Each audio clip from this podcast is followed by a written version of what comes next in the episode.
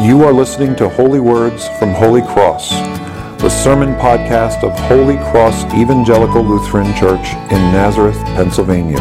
We hope you find these words a blessing in your daily walk with God. Please visit us on the web at www.holycrossnazareth.org or in person at 696 Johnson Road, Nazareth, Pennsylvania. Lord of my heart. Not be all else to me, save that thou art. Let us pray. Almighty and merciful God, Father, Son, and Holy Spirit, in your most precious word, you make us fully aware that the Holy Spirit will be sent and dwell within us. And it will help us to see and understand that which we cannot if it wouldn't be for His presence. We hear it spoken also to the young child Samuel today in Scripture, for it has not yet been revealed to him.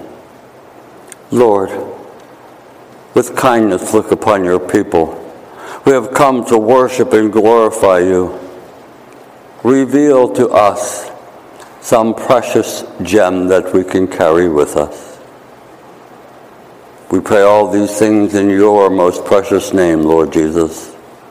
Amen. So, this past Thursday, um, you know, it was a wild week for us all between snow and rain and all of the goings on and the high winds. So, we really didn't make it into the workplace until Thursday. So, Thursday, we go down on the project, and it's not our custom, meaning Nathan and myself. Uh, we usually are pretty seclusive, where we stay by ourselves. But Thursday was different. There were three carpenters there, and we decided to sit with them in that thing that was out on Thursday. You know what that was? Called the sun. It was daylight, it was light, it was warm, and we all gathered in this one spot, protected by a building, and the sun was just, uh, it felt so wonderful. And we usually don't enjoin other people at lunchtime because we run on different schedules than they do. But today we did. And one of the reasons that I don't have lunch with other people is because I'm one of the few people that is not. They don't even eat. All they do is scroll through their phones. They don't engage. They don't talk. There's no fellowship. But there was another gentleman there that was older than I am five years older than so the 70 year olds when we sit down we talk. We don't text we talk.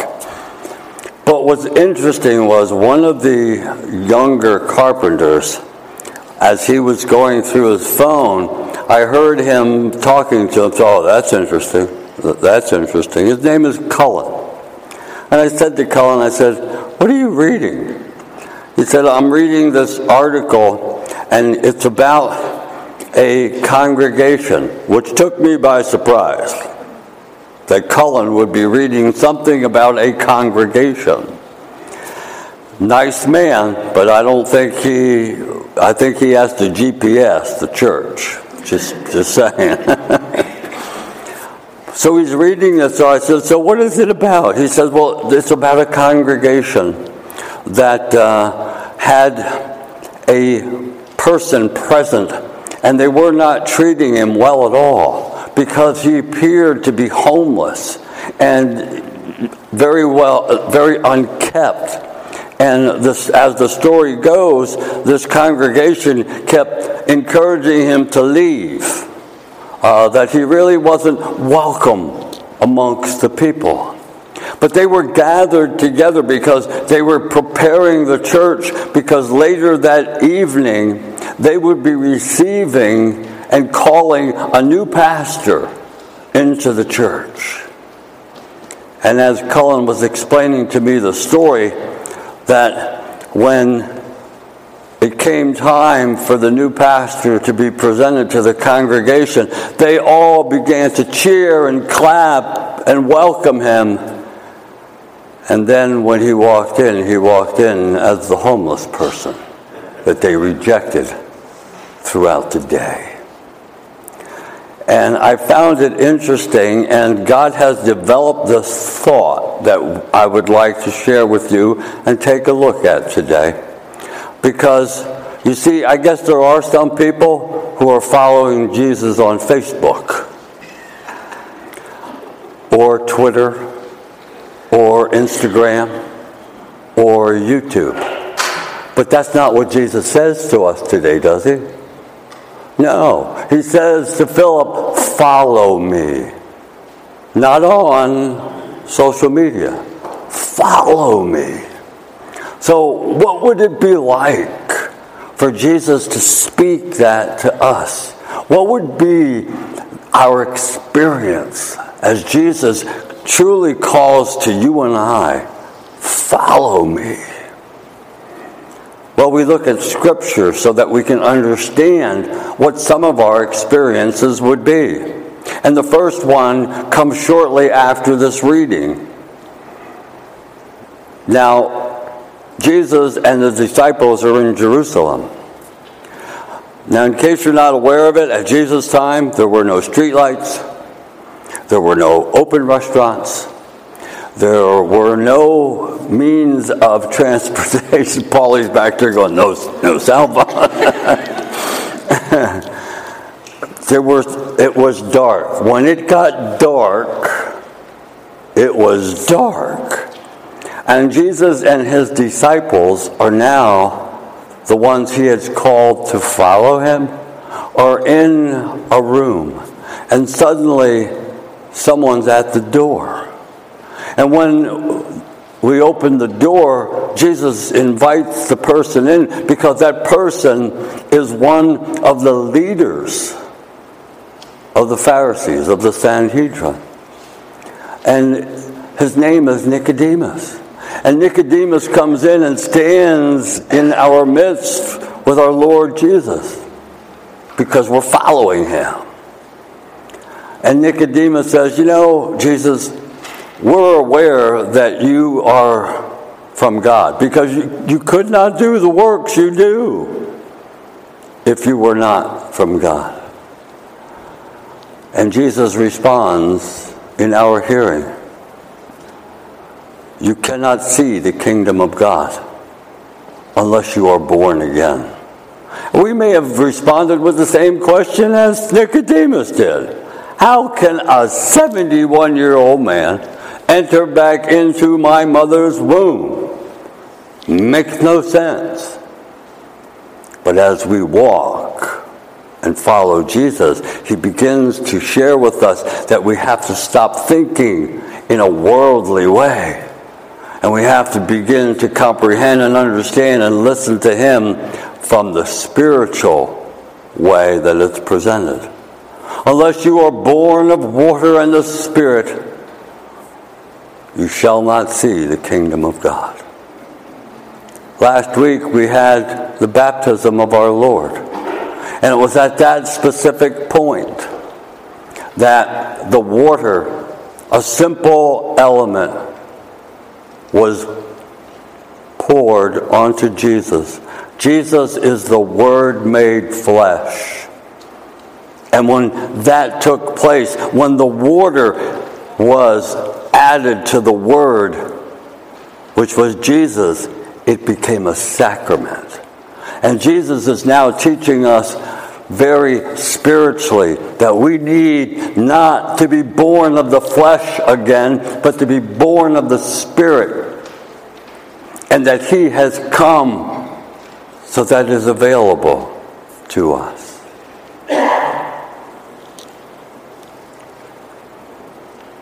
From there, we leave Jerusalem. We follow him into the countryside. And when we get into the countryside now, everybody's starting to notice the same thing about Jesus that we are. that there is something special about this individual. There's something that draws us to him. And as the people assemble, Jesus has them sit down and be, begins to teach them and instruct them along with us as we follow him. And then as it comes to be later in the day, we still thinking in our worldly minds, uh, you may want to send the people away because it's getting late and we're hungry, so they must be hungry, that they can go back into the village and get some food. And what does Jesus say to us? You feed them. We, we have five loaves and two. How are we going to feed all of these people? And Jesus begins to show us more spiritual in depth of his presence. Because once he takes a serving that may have served 13. Why 13? Well, Jesus and the 12 disciples. This is what they were carrying five loaves, two fish. It may have been a serving for 13. But what happens, Jesus begins to show us incredible things. That as soon as the Word of God is added to something, it takes on a whole different dimension. Jesus gives thanks and breaks it. He breaks the limit of the 13 servings, and it now serves 5,000. And from there, they leave. And we know the story that takes place there where Jesus stays behind. We get in the boat we're going across the lake, and then all of a sudden, he's coming to us. But it's when we get to the other side, Capernaum, that he gives us another incredible spiritual teaching as we walk with him. We're not following him on Facebook, we're following him in real life. And when the people realize that Jesus and the disciples left, they seek them out. They find them in Capernaum on the other side of the lake. And Jesus looks at the people and says, You followed me because I filled your belly. Stop working for food that spoils.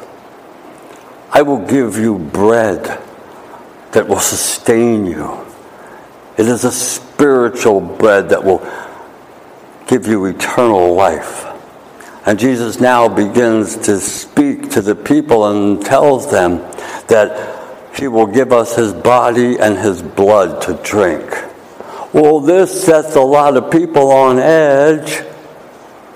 And they're saying, who? Who could possibly listen to a teaching like this? And the scripture says that many people left because the teaching was way too hard. But for those who stayed and continue to follow him as he has requested, he looks at us and says, Do you want to leave too? And we respond back to him, Lord, to whom shall we go? You have the words of eternal life. And we continue to follow him. So now we go back to Jerusalem in following him. I can see by the clock we're not going to get through this. I'm paying attention. we're now back in Jerusalem. And when we're back into that city, we have a whole group of our fellow countrymen who have brought a person in the presence of Jesus and they simply say, Jesus, under Moses' law, we're supposed to stone this woman to death. And Jesus looks at them and simply responds, which amazes us as we hear him. Let those without sin cast the first stone. Well, that lets me out. I can't cast that stone. And one by one, they continue to leave until it's just Jesus and the woman. And Jesus says to her, Woman, where are your accusers? There are none, neither do I. Go and sin no more. But with that, then Jesus tells us something that we use a lot. We actually light them to signify his presence. Jesus says, I am the light of the world. Whoever follows me will never be in darkness. Whoever follows me will never be in darkness. I am the light of the world, he proclaims to us. And now, there's much that is taking place. And Jesus is now going to heal a blind man. And when he heals the blind man, who was born blind from birth, he is sent back to the Sanhedrin and they question him.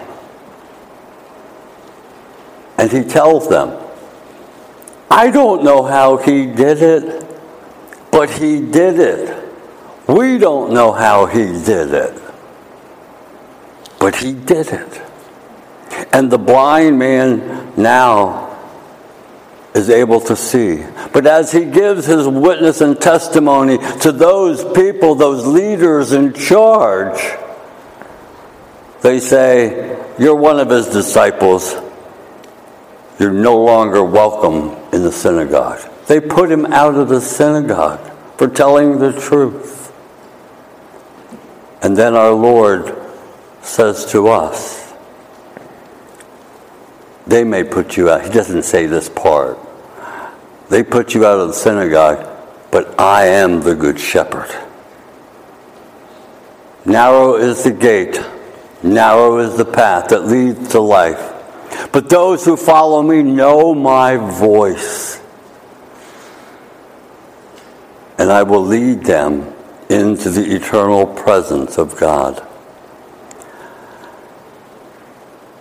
With this, he also declares to us that, you know, when you, a lot of the stuff that happens today when they, when they send you text messages, messages, when I send you a text message, I spell every word. I put in every piece of punctuation, commas, period, exclamation point, question mark. But they put these little things there. You know, it took me a long time to understand what LOL was. I thought it meant lots of love. It's like, really?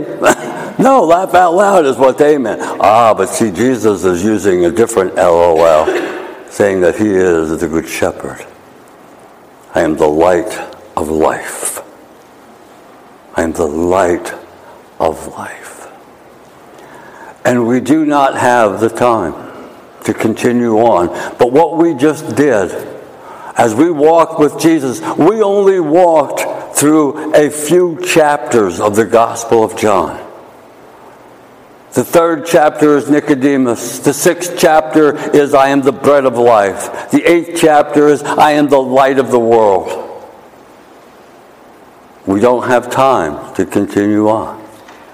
But continue your walk because He has called you to follow Him. You follow Him by making sure that you do so in this, not on that. Amen.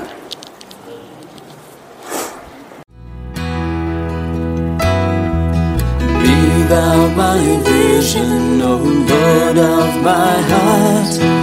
Not to me save that thou art. Be thou my best start in the day and the night. Waking or sleeping, thy presence my life.